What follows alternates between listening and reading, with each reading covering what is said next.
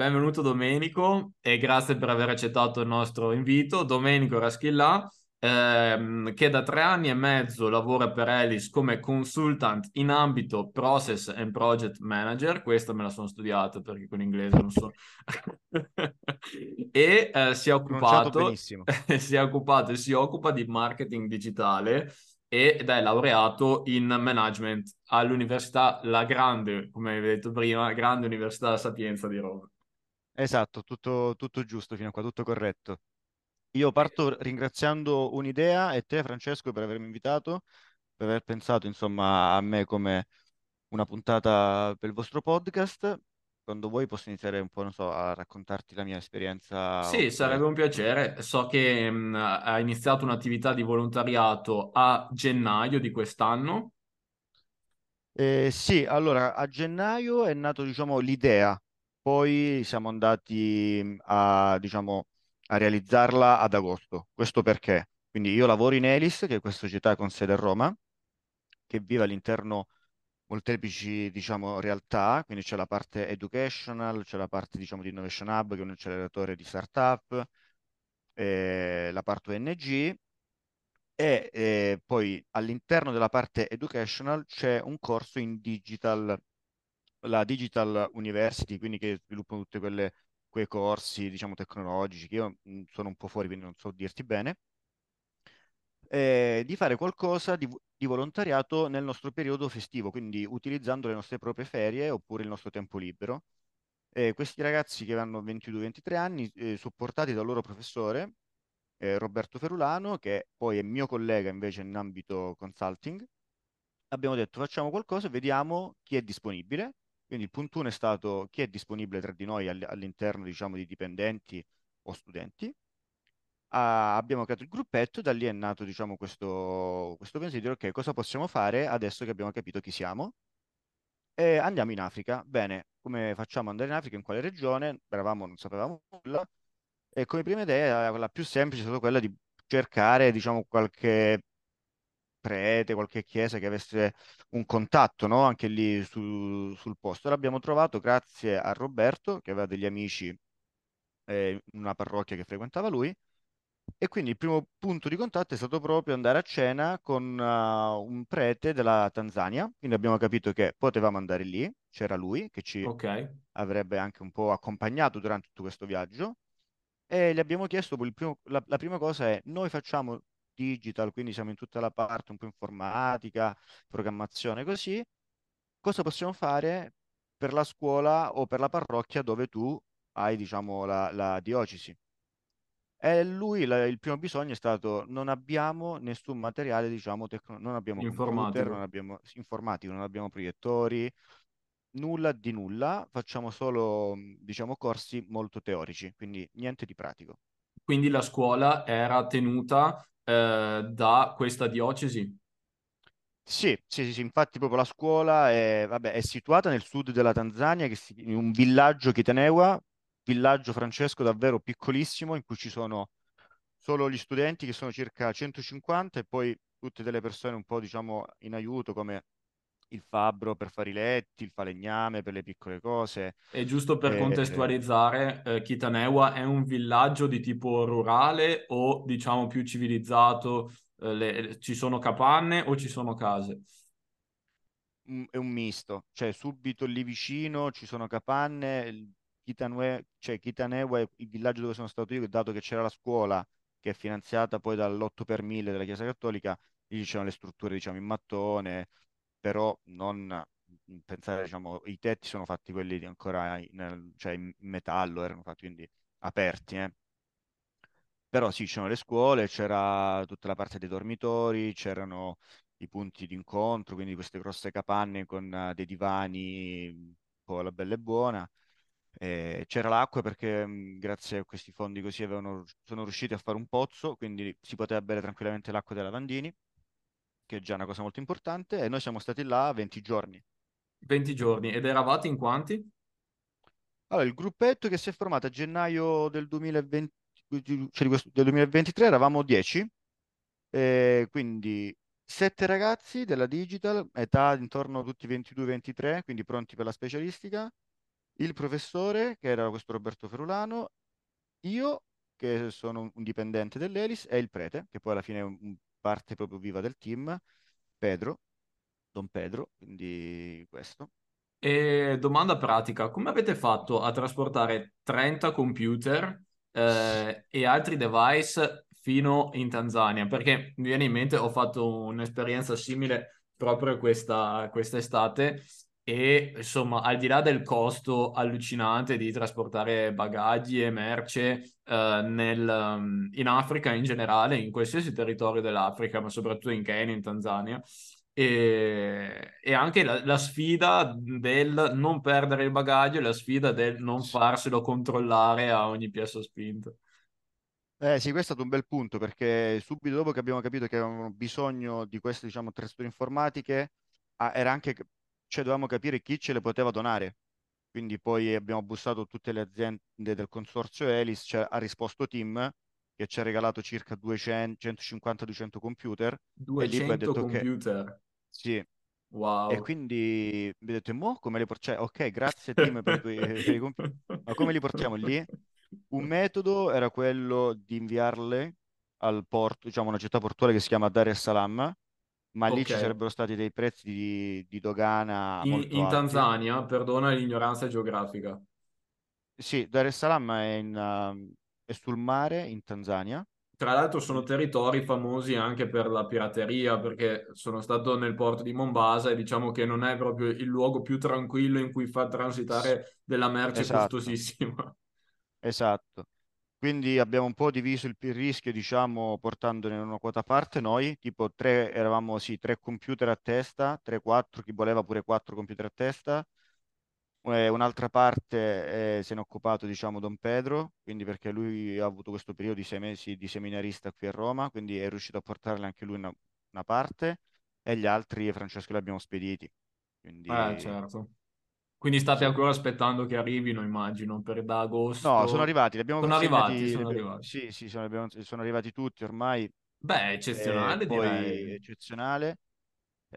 Quindi sì, poi quando siamo arrivati lì la prima cosa che è stata fatta è quella proprio di andare a trovare un'aula che è stata subito messa a disposizione dal preside di questa scuola e fare, diciamo, il setup, quindi delle postazioni, perché oltre ai computer che erano quelli portatili abbiamo anche portato dei proiettori, amplificatori, dei modem, insomma, per la rete internet, e quindi nei primi giorni abbiamo messo, diciamo, in funzione quest'aula con grande, diciamo, scalpore lì e felicità di tutti gli studenti. E la reazione quando hanno visto un computer, quando hanno visto questi strumenti tecnologici, che immaginiamo questo villaggio in cui il fatto che ci sia l'acqua è una cosa grandiosa, fatto che ci sia la corrente all'interno di una scuola è una cosa altrettanto grandiosa, quindi... Insomma, cerchiamo di immaginare lo scalpore nel vedere del materiale informatico. Probabilmente alcuni di loro non sapevano nemmeno di cosa si trattasse. È proprio così, Francesco. Noi avevamo fatto tutto un piano, tipo il nostro bella agenda con i PPT, diciamo, di tutti i corsi, cosa fare il primo giorno e il secondo giorno. È andato perduto subito quando abbiamo visto che sì, gli studenti non sapevano che start era start, spazio era tipo il tasto più lungo, cioè, quindi... Abbiamo capito che tutto quello che noi avevamo in mente lì non si poteva realizzare, siamo partiti proprio dalle basi, quindi i tasti, il mouse, hardware, software. Sì, siamo partiti proprio da Paint, per dargli proprio la contezza di come si muove il mouse. E stupore, voglia di imparare, perché poi avevano quasi un computer ogni 2-3 studenti. Ottimo. Ed è stato bello perché avevano davvero una gran voglia. La cosa che ci ha colpito è che dopo l'orario, diciamo, di lezione, se noi passavamo per pulire l'aula così, trovavamo sempre qualcuno intruso che cercava di portare avanti il compito che gli avevamo dato. Bellissimo. Oppure subito che ci chiedeva qualcosina in più. È stato veramente bello questa cosa, perché dopo un po' l'aspetto di dire chissà cos'è questo computer, anche un po' l'imbarazzo ad avere professori come noi, che poi ragazzi molto giovani, però c'è stato all'inizio un po' di imbarazzo, è stato superato, diciamo, facilmente con la messa poi in pratica di tutte queste cose. E lo scoglio linguistico come siete riusciti a cavarvela? Forse azzardo a dirla, in Tanzania si parla inglese, Sì, tant'è che lo scoglio è stato più il nostro che il loro, perché già da 13 anni parlavano un ottimo inglese, mentre noi eravamo più ballerini, mettiamola così.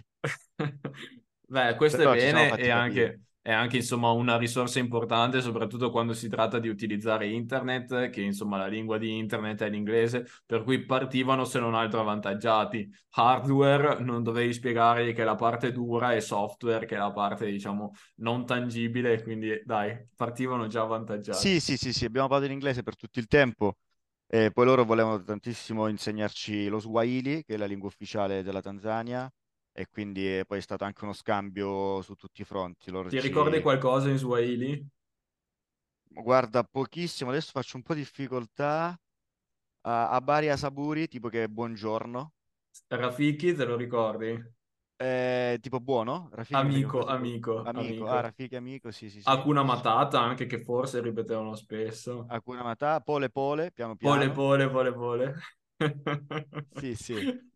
Quindi no, è una bella lingua, poi suona bene. È molto divertente, ho provato anche a studiarla mentre ero lì, però complessissima, perché non c'è una parola che ricorda vagamente una parola, insomma, italiana o di derivazione latina, quindi disastro allucinante. Disastro, sì. Però e ti faccio una domanda, siete stati lì 20 giorni, giusto? Tutti e 10? Sì. Quindi immagino che abbiate avuto tempo per vedere un po' qual è stato l'impatto iniziale dell'aver portato lì questi computer, ma penso anche un attimo i risultati di questi 20 computer, magari un diverso, azzarderei a dire, diverso modo di approcciarsi all'informazione, allo studio. Cosa avete notato? Sì, noi abbiamo notato una gran voglia di imparare, questo è il primo punto, e poi davvero quanto fossero, diciamo, convinti dell'utilità del computer, quindi già erano andati a chiedere cose che non erano previste, tipo insegnateci a mandare email, volevano avere tutti un account, diciamo, su Google, volevano approfondire PowerPoint, Word, perché abbiamo dato delle basi, però loro avevano già voglia di andare tipo a creare le agende, cioè avevano voglia di saperne sempre di più nel breve tempo possibile. Quindi quando ce ne siamo andati abbiamo avuto una bella lista, diciamo, di domande da raccogliere e fare tipo nell'ultimo giorno, così, perché ci chiedevano, ma domani partite? No, restate una settimana in più, ti prego, dobbiamo fare ancora questo, vogliamo conoscerne di più. Quindi gli ultimi 2 giorni sono stati davvero una full immersion con gente, con questi studenti che volevano a tutti i costi sia togliersi gli ultimi dubbi che avevano, sia vedere qualcosina in più.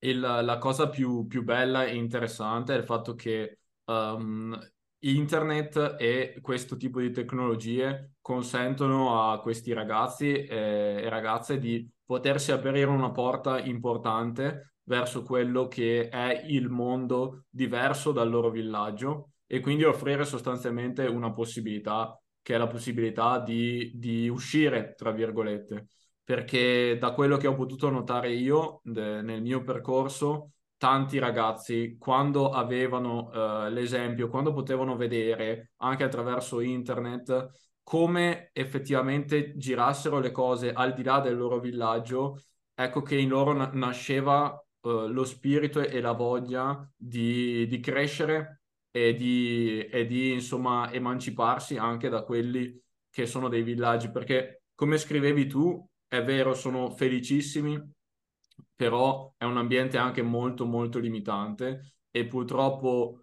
anche attività come agricoltura o il lavoro dalla mattina alla sera non gli consentono di uscire e di emanciparsi da questo tipo di situazioni che li vedrebbero sempre lì. Sì, sono d'accordo, Francesco, infatti poi questi sogni aumentavano anche quando ci chiedevano che vita fai in Italia, hai la macchina, come vai al lavoro, che tipo di lavoro fai.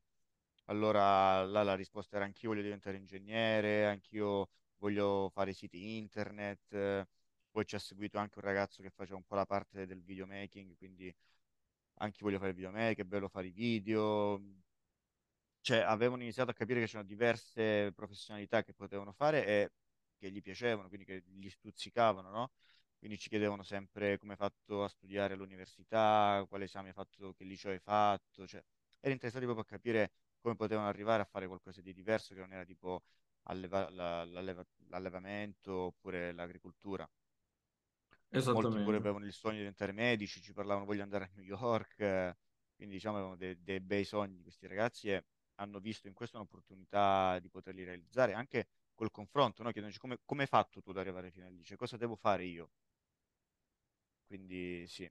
Poi ovviamente sono situazioni complesse che da un certo punto di vista lasciano anche l'amaro in bocca, perché nonostante la spinta propositiva che ho visto anch'io tra i ragazzi, poi si scontra con la materialità, con la praticità, cioè il fatto che purtroppo non riescono ad accedere alle risorse, anche solo economiche, per potersi iscrivere a un college, per poter frequentare una scuola che dà poi accesso a facoltà e quindi a dei posti di lavoro che gli consentirebbero di fare quel salto di società. Non so se l'hai notata anche tu questa cosa, ma c'è un ristagno profondo tra quelle che sono le fasce, le classi sociali basse della popolazione e quelle invece che sono le persone più ricche e più agiate. Sì, questo l'ho riscontrato, lì questi bambini vabbè venivano, sicuramente erano privilegiati rispetto ad altri perché già avevano l'accesso diciamo a questa scuola che aveva per la maggior parte la sovvenzione dalla Chiesa, quindi la quota annua era veramente irrisoria comparata con le altre scuole, però poi sì, quando avevano una grande diciamo volontà nel sacrificarsi, perché molti di questi studenti diciamo vivono in questi dormitori per 2, 3, 4 mesi di fila e poi per tornare a casa hanno 13-14 ore di autobus, quindi sono lontani dalle famiglie per chilometri e chilometri. Però poi l'accesso ai fondi, l'accesso proprio ai mezzi, diciamo, quelli più pratici, non tutti, diciamo, non per tutti sono assicurati, quindi purtroppo anch'io la penso come te, c'è ancora un grande problema di accesso, diciamo, allo studio, sia come disponibilità diciamo di università che sono dislocate su tutto il territorio diciamo tanzanese, ma solo nelle principali città, che è una nazione abbastanza, cioè molto grande, quindi ha dei tempi di proprio cioè, importanti per andare da una città all'altra. Sì, anche perché le strade insomma non sono perfettamente agibili, sono piuttosto sconnesse. Le strade non sono agibili, sono poche, poi molte persone vivono ancora nei villaggi e lì o è la jeep o ti muovi a piedi, quindi anche questo conta, e gli aeroporti si contano sulle dita di una mano, quindi sì, c'è tutto un tema infrastrutturale diciamo che ancora non permette a tutti poi di arrivare al loro obiettivo. Però è sicuro il fatto che quando arriva internet, quando arriva la tecnologia in posti come questo, i fattori positivi, i punti di forza sono incredibili anche a livello di istruzione. La possibilità che dà internet per accedere a determinati corsi, determinate informazioni è fondamentale e altrimenti loro non avrebbero altra modalità di accesso se non questa. E un'altra cosa positiva è il contatto che può dare anche tra le persone, quindi tra i volontari e tra i loro ragazzi o anche con le loro famiglie. Possono mantenersi in contatto, possono insomma videochiamare avendo accesso a questo tipo di risorse. Però d'altro canto ci sono anche alcune criticità, come il fatto che sono ancora dipendenti dalla volontà di alcune aziende come Elis e dai loro volontari, o da flussi come quelli della Chiesa o come organizzazioni non governative, per anche, mi immagino, una rottura di un pezzo di un computer, non è riparabile in quel momento, ma si deve avere l'intervento di una persona da fuori. Vero, sì. Purtroppo sono molto legati, diciamo, a queste iniziative un po' temporanee, che non hanno una ciclicità, magari il prossimo gruppo di volontari avrà un altro, diciamo, scopo, quindi faranno altro. E poi Kitenewa, per dirti, per andare nella città importante, quella che aveva diciamo delle rivendite di negozi un po' più così informatici anche, era 2 ore di jeep, quindi di strada non percorribile, diciamo, a tempi veloci e, cioè, sterrata, quindi sì. Ecco, anche quindi questa è la batteria per un orologio lì era un problema. Sì. Programmata. Posso capirlo benissimo, insomma, il Kenya è molto vicino alla Tanzania e per certi aspetti piuttosto insomma, simile come territorio, insomma. Mi hai detto, hai scritto che hai conosciuto i Masai, tra l'altro. Sì, questi ragazzi perché giravano intorno alla parrocchia, avevano avuto modo di frequentare anche la scuola, alcuni, perché loro parlavano la lingua Masai, invece questi ragazzi qui in particolare parlano lo Swahili. Sono intorno ai 24-25 anni, quindi i nostri coetanei, e con loro invece già parlavamo di più agli volte del cellulare, tipo anche TikTok, quindi volevamo far vedere sempre i video, diciamo, del Manchester City, per dirci c'è sta passione. Sì, sono molto tifosi della Premier, non so se hai notato quei van che passavano, che molto spesso erano colorati con il Manchester City, Manchester United. Ho visto molte volte Saka raffigurato dietro, insomma. Sì, una cosa sono follemente innamorati della Premier League. Quindi sì, con loro parlavamo di calcio, guardavamo qualche video, qualche partitella, abbiamo giocato a calcio con loro, ci hanno portato a conoscere le loro famiglie, le loro case, loro proprio, diciamo, era un impasto tra fieno e creta, che poi compattavano, il tetto invece tutto in fieno, vivevano così con tutto il loro nucleo familiare, padre, madre, i loro figli, moglie, fratelli, col bestiame lì vicino. E quindi è stato bello perché ci hanno portato a conoscere i propri figli, una realtà, Francesco, cioè io abito a Roma, io non penso, le vedi sui documentari di Netflix, per dircela. Poi, ma anche semplicemente una delle prime domande che ti fanno, insomma, quando magari ti vedono, ci mostri tua moglie e quanti figli hai? E io mi sono trovato anche molto spesso in imbarazzo perché, insomma, no, 27 anni, non ho figli, non ho moglie, non è nei miei pensieri attualmente. E loro li trovi a 23 anni con figli a carico, moglie, insomma, lì con loro. Questa è una cosa molto divertente, cioè non riusciamo nessuno di noi a spiegarli. Io, per esempio, ho 33 anni e mi chiedevo, ma dov'è tua moglie? Sei fidanzato? No, madonna, incredibile. Sei malato. Che dici, ti senti anche un certo... Nel tuo villaggio ti trattano male, cioè, cos'hai? Sì, questo è stato un aspetto davvero divertente, cioè ogni volta spiegare a tutti che ero singolo a 33 anni era un problema grosso. Sì, però le serate migliori, anche con i Masai, perché accendevamo il fuoco la sera, ci gustava una serenità, un silenzio, Francesco, incredibile. Tu pensi che in Kenya pure hai avuto modo di farlo, cioè... Sono tornato a Roma davvero molto rilassato. Cioè, che cosa ti sei portato dietro da questa esperienza e cosa consiglieresti ad altre persone che vogliono intraprendere lo stesso tipo di esperienza o addirittura di percorso? Io la consiglierei a tutti, cioè di fare un'attività di volontariato in qualsiasi, diciamo, regione del mondo, se si può fare bisogna farla, perché ti cambia un po' il punto di vista. Io soprattutto ero super fissato con la carriera, il lavoro, mi incazzavo un botto nel traffico. Cioè, appena sono tornato ho detto, vabbè, ma che me frega, tanto sto qua sotto la musica, cioè, capito? Posso stare anche 10 minuti nel traffico romano, ma non mi cambierà mai, cioè, non è un problema di vita grosso. Quindi mi sono tornato un po' con la bellezza di stare tranquillo, sapere che c'è una persona che alle 7 viene buio, si va a letto, quindi... Molta tranquillità. E poi la fortuna davvero che noi abbiamo la possibilità di mangiarci la pizza e berci il gin tonic, il prosciuttino, mentre questi ragazzi a 10 anni per 6 mesi l'anno circa mangiano solo polenta e fagioli a pranzo, riso e fagioli la sera, e domenica, che è il giorno più festivo, proprio un profumo di carne di maiale. Quando piove, quando è la stagione delle piogge.